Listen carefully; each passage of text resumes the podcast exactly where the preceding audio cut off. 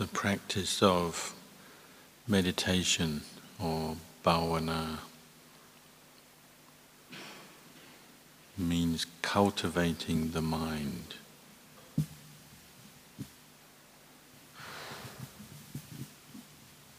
And as we cultivate this mind, we become more clearly aware that the mind is one thing and our body is another. They're two separate phenomena. The Buddha's words are rupa dhamma, nama dhamma. Rupa means form or material form. Nama means mentality. It means the mind and the contents of the mind.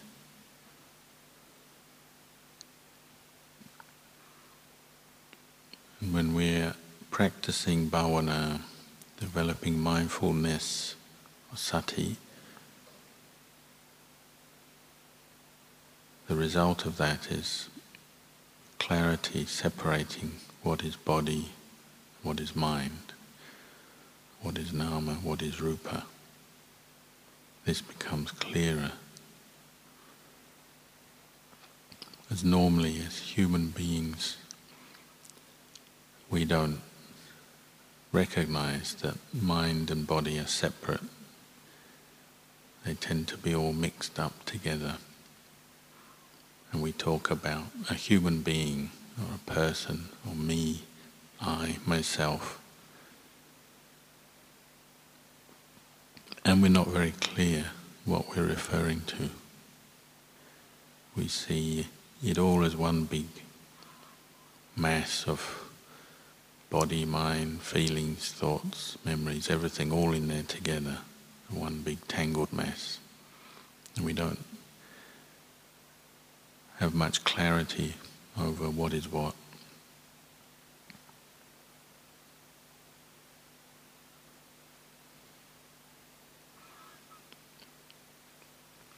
And the Buddha and our teachers describe the mind the word, one of the words the Buddha uses, citta. The mind or the citta is that quality of knowing. It knows things. But in a very neutral way. The mind itself just knows things. And it doesn't yet differentiate what is right or wrong, good or bad, just knows in a very neutral way. It's that quality of knowing. And the mind knows things through seeing and hearing, tasting, touching, smelling, and through itself six doorways or pathways through which the mind knows experience.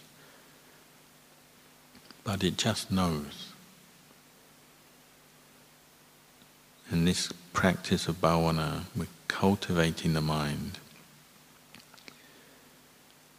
We're bringing up qualities that will help the mind to know correctly the truth. Where do these qualities come from? Well, they come up from within the mind itself, but we have to cultivate them. We have to train, practice, which is what the Buddhist path and teachings is pointing to and explaining how to train, how to practice. So these inner qualities that we cultivate, we bring up, we cultivate,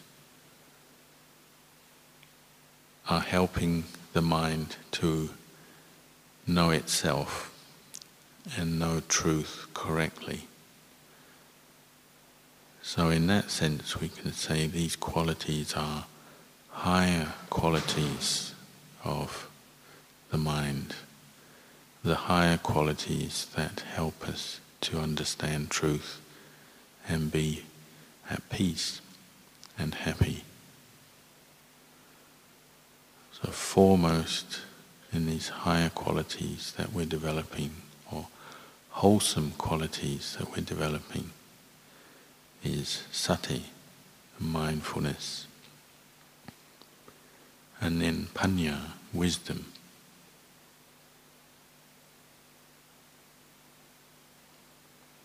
These are qualities that we cultivate through our meditation practice and indeed through daily life, through consciously bringing up mindfulness, consciously developing wisdom through wise reflection, contemplation. The mind itself, in its natural state, is not mm-hmm. necessarily wise. It doesn't yet know how to contemplate anything. So we could compare the mind a bit like the mind of a, a baby. It doesn't yet know anything it has to learn. And sati and panya, mindfulness and wisdom, are the qualities that bring up that baby correctly. Watch over it, guard over it, lead it in the right direction for its own well being and happiness.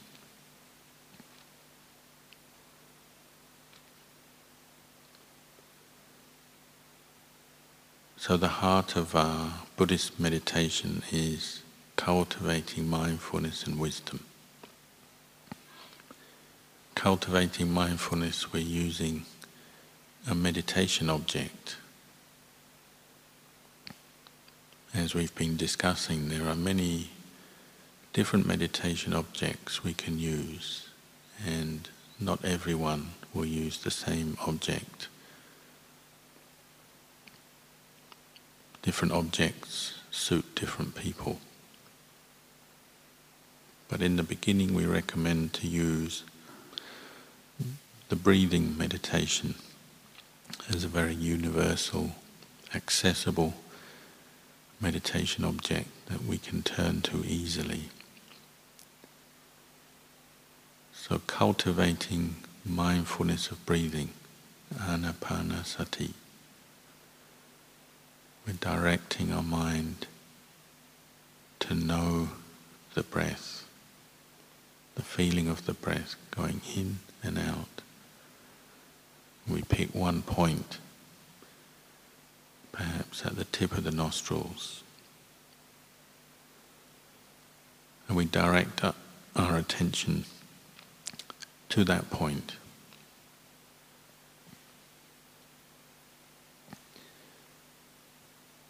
knowing the in breath and the out breath with mindfulness, with presence of mind, or recollecting the breath.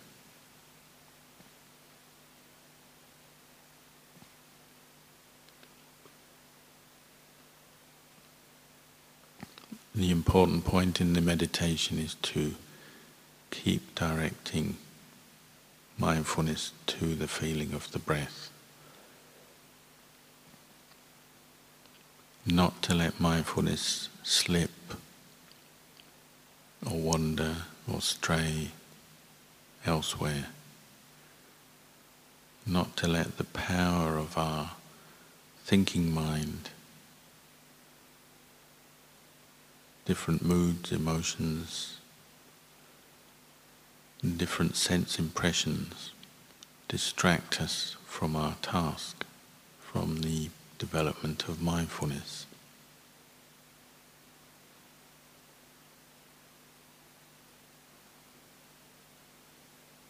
As we practice and improve the quality of our mindfulness using the breath or any other meditation object,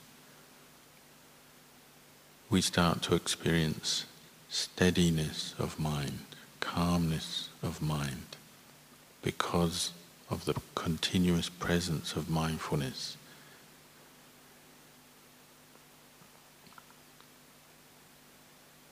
And this calm, steady experience is accompanied by a sense of contentment, pleasure. We actually feel good. And this is an important point in the development of meditation, bhavana. We actually have to begin to experience some pleasure in what we're doing for it to be effective, for wisdom to be able to develop, we have to have a certain calmness, a steadiness of mind, so that we can train the mind in contemplation, contemplation of our own experience of this body and mind, to see it as it is.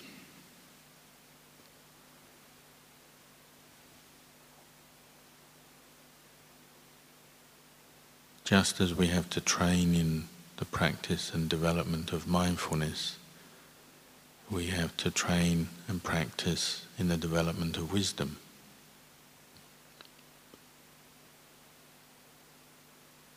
We have to learn to direct the mind, to look and watch and observe and investigate the truth.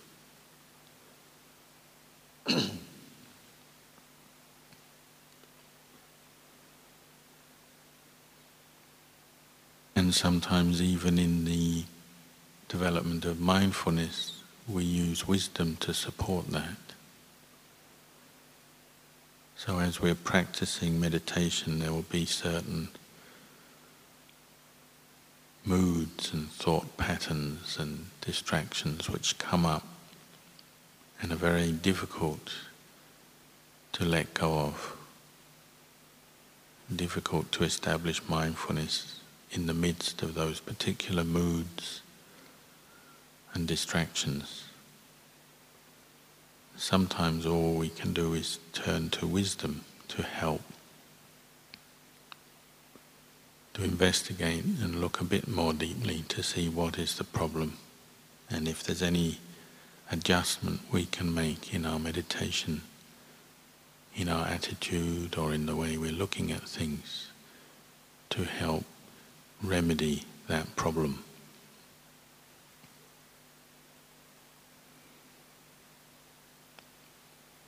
In particular, the Buddha talked about the five hindrances, nivarana, or obstacles to the development of wholesome states of mind. So, the development of mindfulness and wisdom and development of the path. And these five hindrances will come up over and over again. As one comes up, another is waiting in the wings. When the first one passes away, the second one will come through. As we've heard before, probably many times, these five hindrances are sensual desire, desire for different kinds of sense impressions.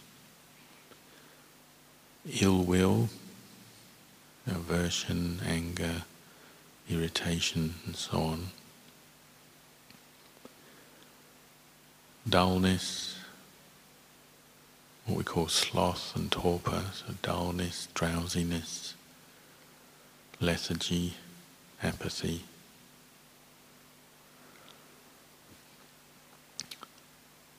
Then restlessness and agitation of mind, stirred by different memories and worries.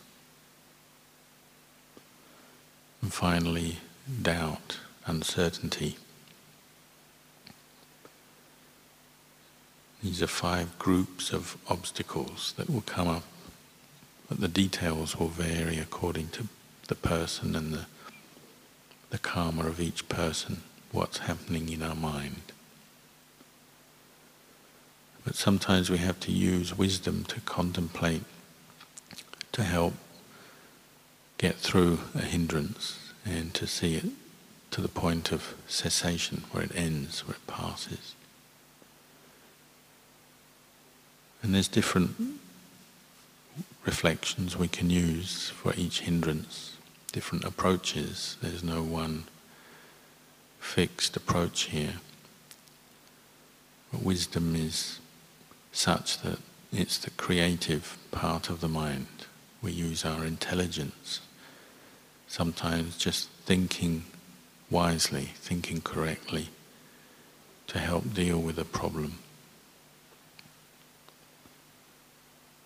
If we have sensual desire arise, perhaps, for example, you're meditating and keep thinking of one thing you particularly like, you remember, could be something like food. You keep thinking of about food. You can't establish mindfulness on the breathing, and the mind just keeps imagining, craving, thinking about food, for example. Sometimes the mind can get really obsessed with food. Images come up. And perhaps it's based on expectation of food to be consumed, so we think about an upcoming meal. Think about the types of food, the taste, the color, the look, all the details that we may have in our mind.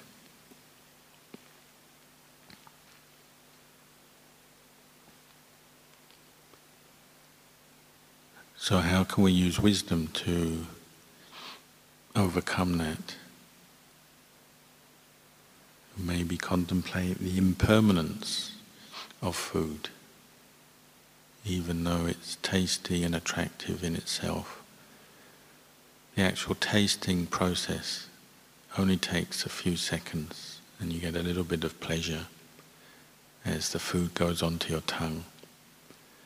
Then as soon as it mix, mixes with saliva and you chew it and swallow it, that pleasure is gone. And over the course of a meal, maybe only 15 minutes, 20 minutes, then the complete experience is finished. It's impermanent, doesn't last very long, very temporary. So sometimes just reminding ourselves of that temporary nature of the pleasure of food is enough for the mind to settle down let it go.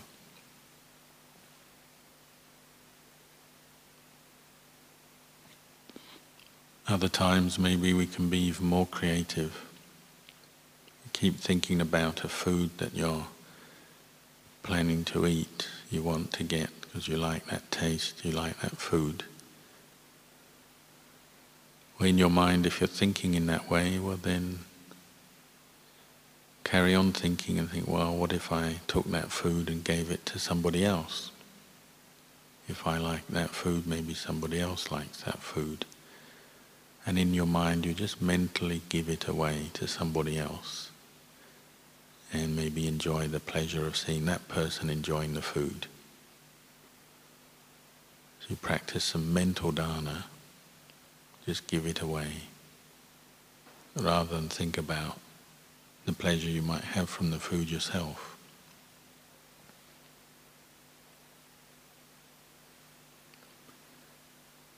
Other kinds of sensual desire can be much more subtle. So as we meditate, even the desire for pleasure in meditation can be an obstacle.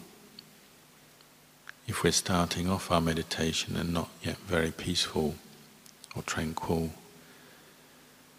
we have some agitation or pain maybe just the desire for what peace and pleasure we may experience later on, the hope for that, the wanting that, can also be an obstacle. And instead of applying ourselves to mindfulness of the object, we just think about what we're going to gain from the practice, the result. Or sometimes it's other experiences we're thinking of. We think, I'd like to see something special. Some people want to see what we call nimittas, visions of bright lights. Some people want to see other beings or other realms of existence, want to see hell realms or heaven realms. Or they want to see what they were in a past life. All these subtle kinds of craving might arise as we're meditating because the mind is seeking something maybe a little bit more interesting. It's what we like to think about and imagine. But these kinds of imagination are already going in the wrong direction, taking us away from mindfulness in the present moment. Even though you might say they're associated with meditation, perhaps we've heard somebody else had a vision of a bright light or they saw some heavenly being or something. So we get interested in that. And instead of being mindful of the in and out breath, we just spend our time imagining what we might see or know in our meditation. And far from becoming steady and firm in our mindfulness, we end up daydreaming and wondering, and the mind gets caught away.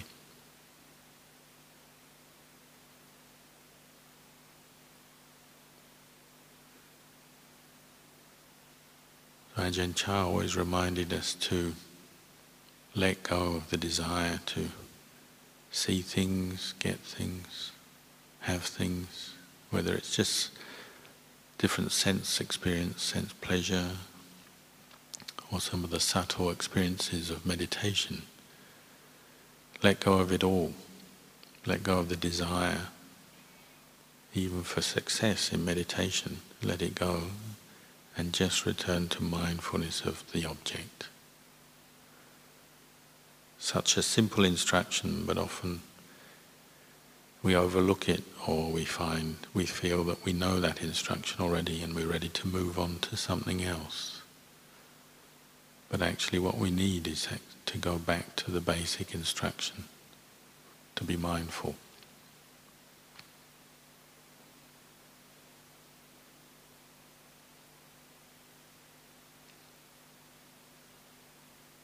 The second hindrance of ill will is also a very common experience.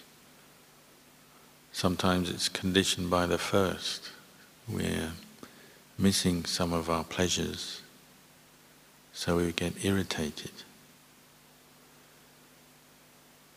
We're not feeling as happy as we normally would like to feel, so we feel irritated or negative in some way.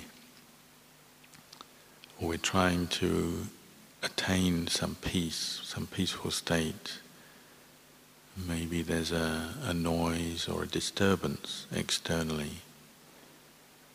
So instead of seeing the lack of mindfulness as the reason for the mind not yet being peaceful, we blame the external disturbance. Maybe somebody else's noise or talking, or the weather, or the sound of animals or cars. Sometimes it's more distant, just memories of problems and issues in our life, in our personal life or in our work comes up. And the mind falls into a habit of negative thinking, reacting to that.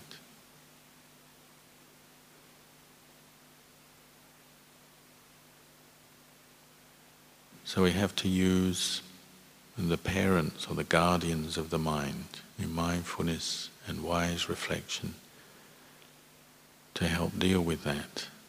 Again, just like a little kid who doesn't yet understand things and tends to complain when it doesn't get the rest it wants, or the food it wants, or the toys to play with that it wants. Kids will complain and cry and moan and groan. Even as adults, we have the same tendency, even if it's perhaps more subtle. So sometimes we have to soothe the mind, give ourselves some words of encouragement from our own goodwill, well wishing for ourselves. Remind ourselves to be more patient, take our time, relax a bit, let go.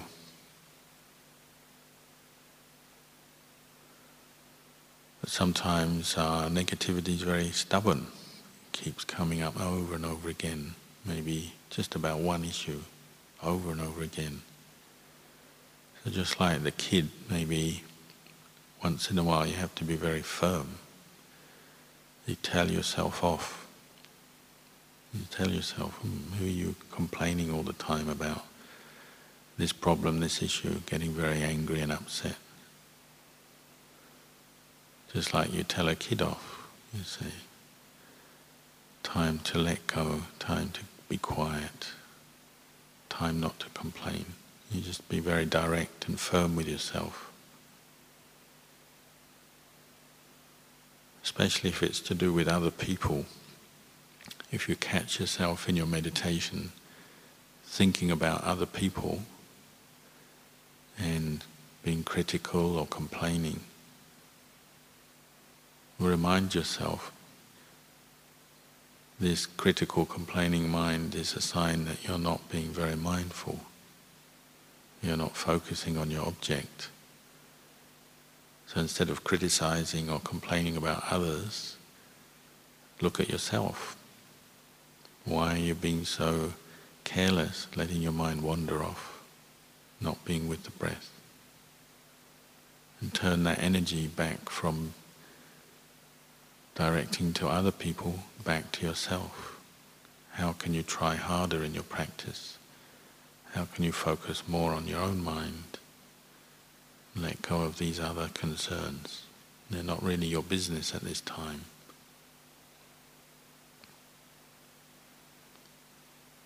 In the end, these sense impressions that may have stirred us, say the words of other people, the events of our life, unpleasant experiences that lead to a negative or angry reaction. These experiences are just what they are, and most of them are out of our control. We can't control other people very much. We can't control the world very much to just bring us pleasant experiences in the way we want. It's the nature of our life. It's, it's imperfect in that sense. Just as we chant in the morning, our life is mixed up with dukkha. We have some pleasure and happiness, but there's also unpleasant things that come our way that we cannot control or prevent. And not getting our wishes fulfilled separation from all that I love and like, being together with the things I don't like, not getting our wishes fulfilled. And this is part of life, the dukkha of life, to be known and understood rather than to just be reacted to with negativity and aversion.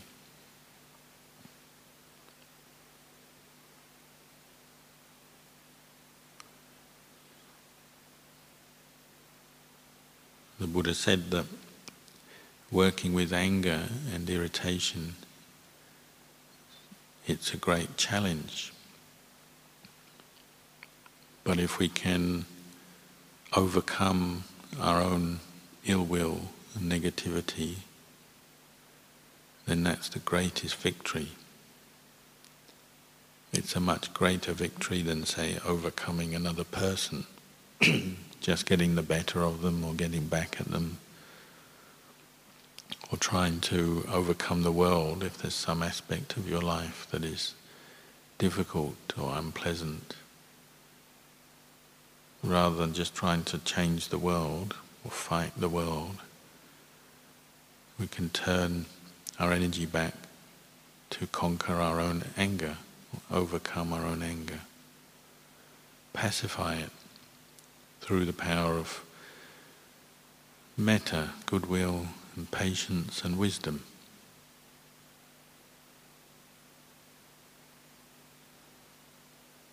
You'll, you'll find if you ever succeed in this, even if just temporarily, a great release of mind. It's like some business has been settled. The mind goes quiet. We have to learn how to appreciate those moments of quiet where the mind is not angry or irritated or upset.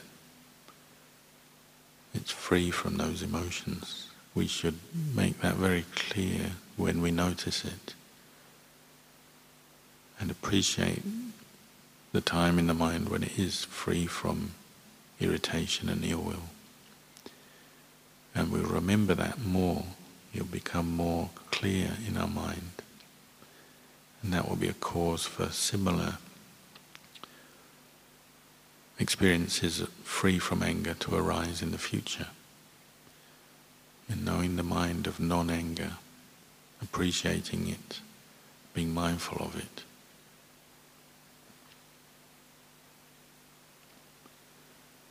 With sloth and torpor and dullness, laziness, then we have to find skillful ways to arouse energy and effort in the practice.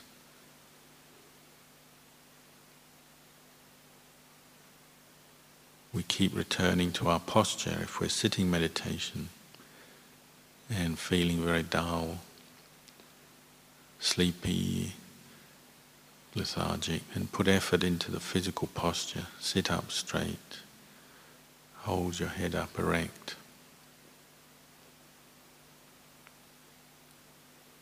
find skillful ways to stimulate the mind, to wake it up if you're caught into drowsiness. So we can recite teachings or chants or verses of Dhamma that we've learned, heard before. Even some more mundane knowledge we may have.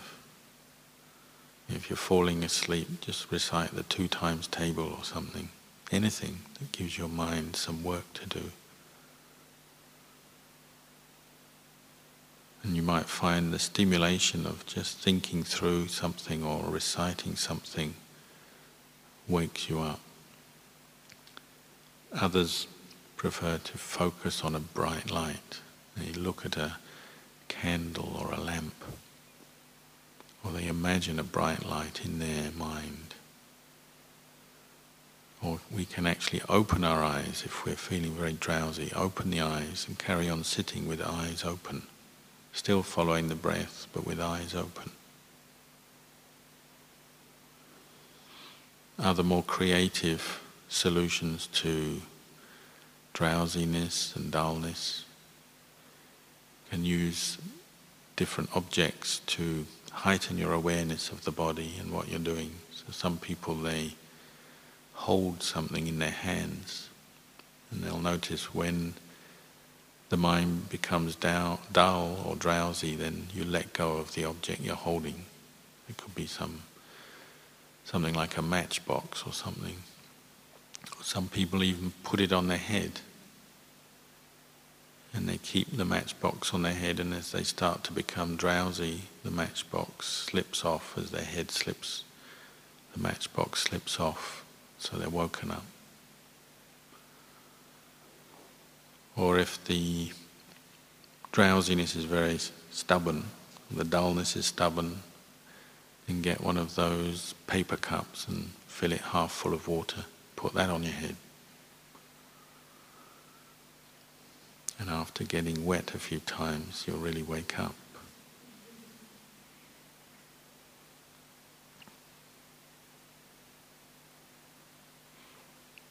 The Buddha said if all fails, then go and walk Jongkrom, walk meditation, changing posture, getting fresh air, and the movement of the body can wake you up if you're really struggling. Whatever works to arouse mindfulness, your aim is always to bring the mind back to the present moment with mindfulness.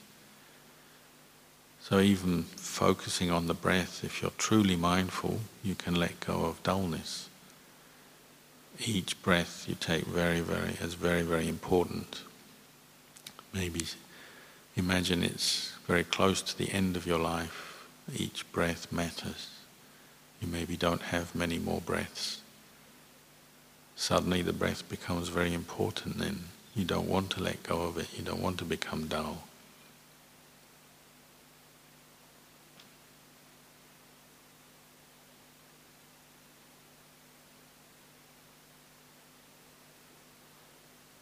you notice if we can find a way to stimulate the mind skillfully, then it is, it's always possible to break through dullness, drowsiness.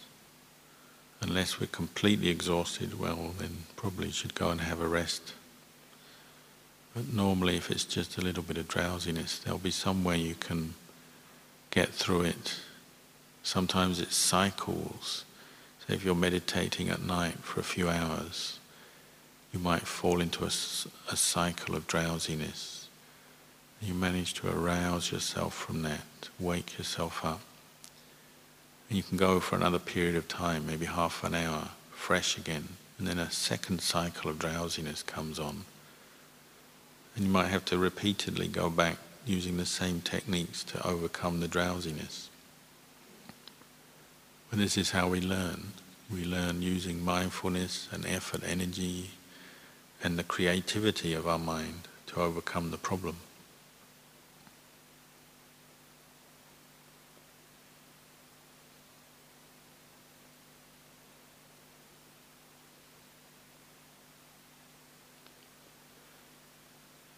The fourth hindrance, restlessness and agitation,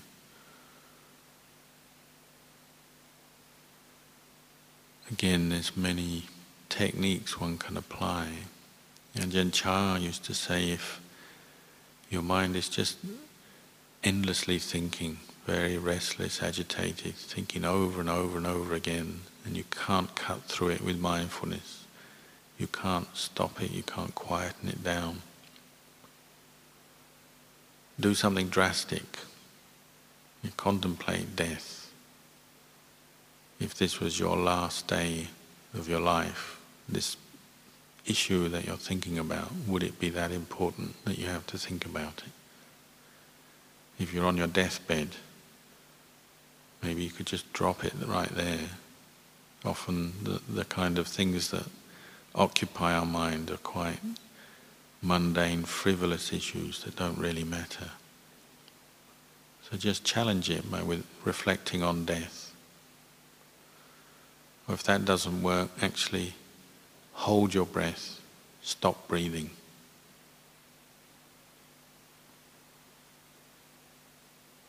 If your mind was just endlessly thinking about something and then you stop breathing, hold your breath, very quickly your mind starts to listen. So after a few moments you'll start thinking, if I don't start breathing again, I will die. and that issue suddenly disappears from your consciousness. You're right back in your own body, wondering when you're going to take your next breath. It cuts through the, the issue straight away. Maybe long enough for you to get some perspective on it, and then you start breathing again. And you can see it was just a mood in itself, just some restless energy, thinking about something. Usually the mind is either planning, endlessly planning about the future, things that haven't happened yet, things we don't really know about, but endlessly planning and scheming, projecting itself to the future. Or else concerned about the past, often some agitation over things we've done, things we've said and done. Maybe we didn't do it as well as we could have. Some business we didn't do properly or didn't finish. So the mind is endlessly shooting away from the present moment, the in breath and the out breath, going back to the past, out into the future. Both of these things are in, in reality, they're just thought formations, endless thought formations.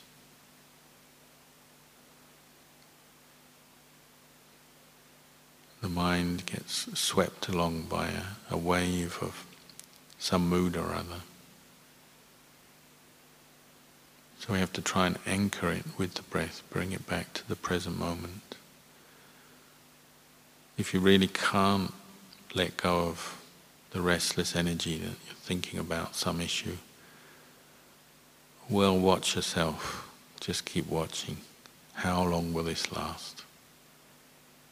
Two minutes, five minutes, ten minutes. If you keep determining your mind to re-establish mindfulness as soon as that restless thought pattern finishes, just keep watching. Sooner or later it must change. You don't think about the same issue over and over again all day long. Sooner or later, your mind will use up all the karmic energy on that issue and it will come to pass, it will cease. And your mind will be free, ready to move on to something else. And at that point, you establish mindfulness and you reflect, uh, this mood was impermanent, it stopped, it ceased.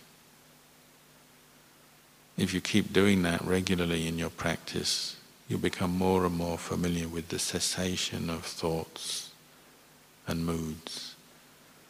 However important they seem at the time, more important you'll be noticing the cessation of that thought, that mood, until it becomes a habit of mind. You just notice the impermanence of every thought that arises, it must pass away.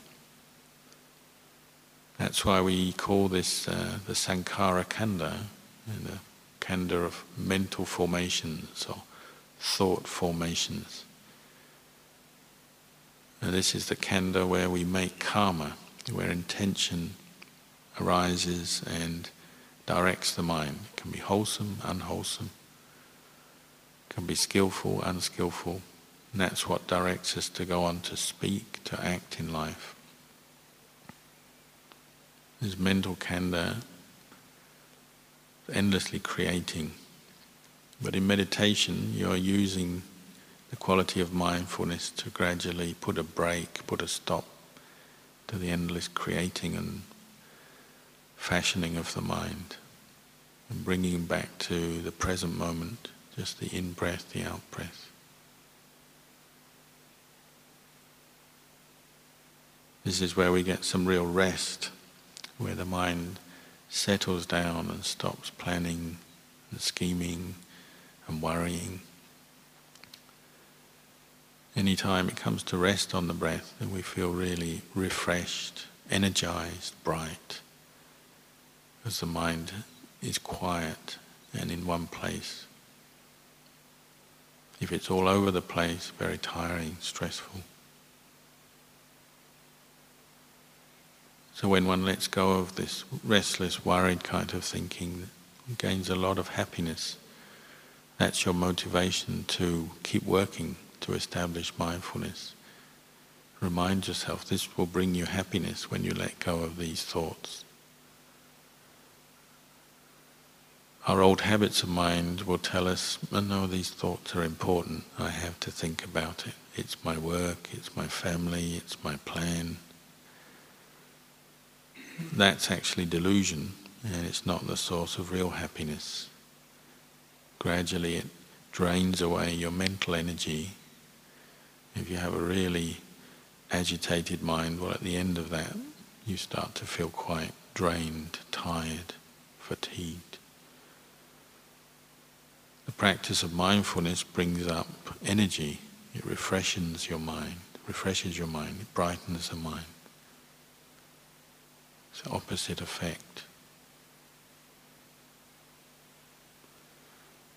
The final hindrance is doubt, uncertainty. Now, Ajahn Chah always said, just recognize doubt for what it is. Doubt. In its nature, you won't be able to resolve doubt by just thinking about the thing you're doubting. The way you can resolve doubt is know doubt as doubt. Recognize it, put it in its place, and you tend to undermine its energy in that way. It tends to fade away when you when you recognize a doubt and you just know, oh, that's just a doubt. Maybe you're doubting about something you can't know anyway. So you teach yourself, well, I can't know that. You say, what, what will my meditation be like today? We don't know. It Hasn't happened yet. What's it like, the enlightened mind?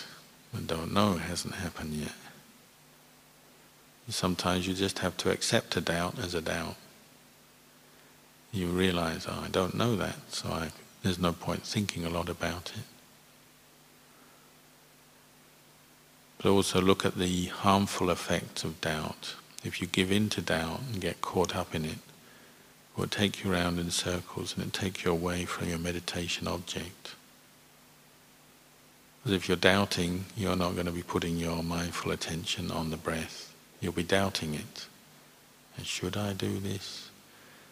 should I do the breath meditation today, or maybe I should do the loving kindness meditation, or maybe I should do some walking meditation, or maybe I should just go and have a, have a shower, or maybe I should do this, do that.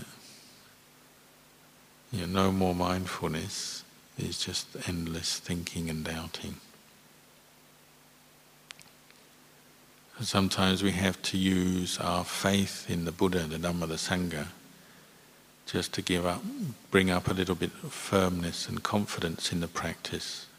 They say when you begin your meditation, always recollect Buddha, Dhammo, Sangho. You think of the Buddha, the Dhamma, the Sangha, think of the teachers, Ajahn Chah.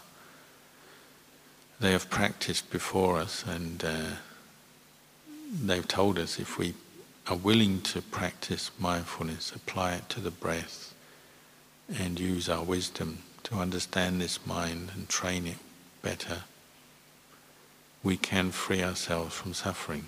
We can experience great peace, great benefit for ourselves, for others. So sometimes doubt is overcome by recollecting the Buddha, the Dhamma, the Sangha, or recollecting the teachings. You remind yourself what you have to do. Put attention on the breath. Be patient and so on. You give yourself some instructions to help settle the mind down so it's not caught into that doubt. And they say if you can be mindful of a few breaths in, a few breaths out in a row, your doubt will disappear immediately because you'll know your mind is becoming peaceful.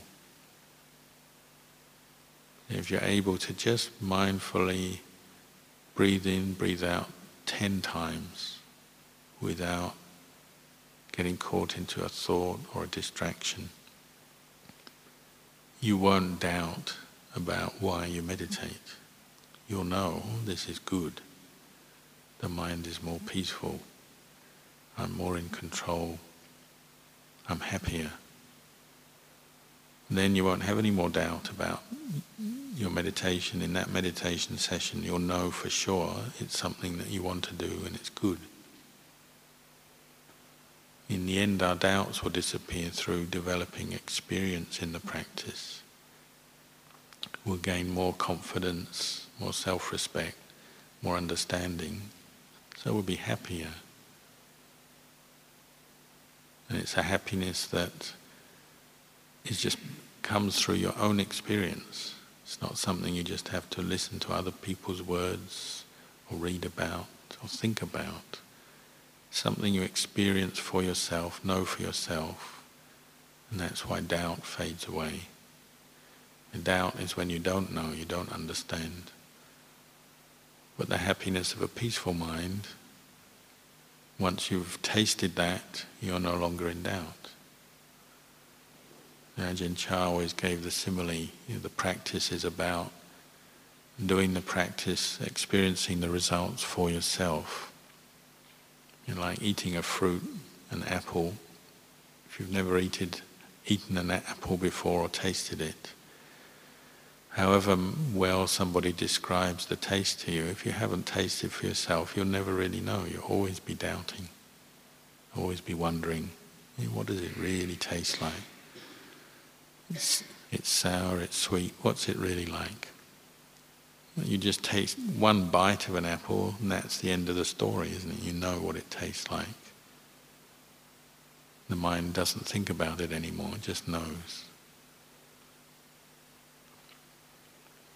So practicing overcoming the hindrances in this way, we use both mindfulness and wisdom together, training the mind, skillfully educating the mind, teaching the mind about itself,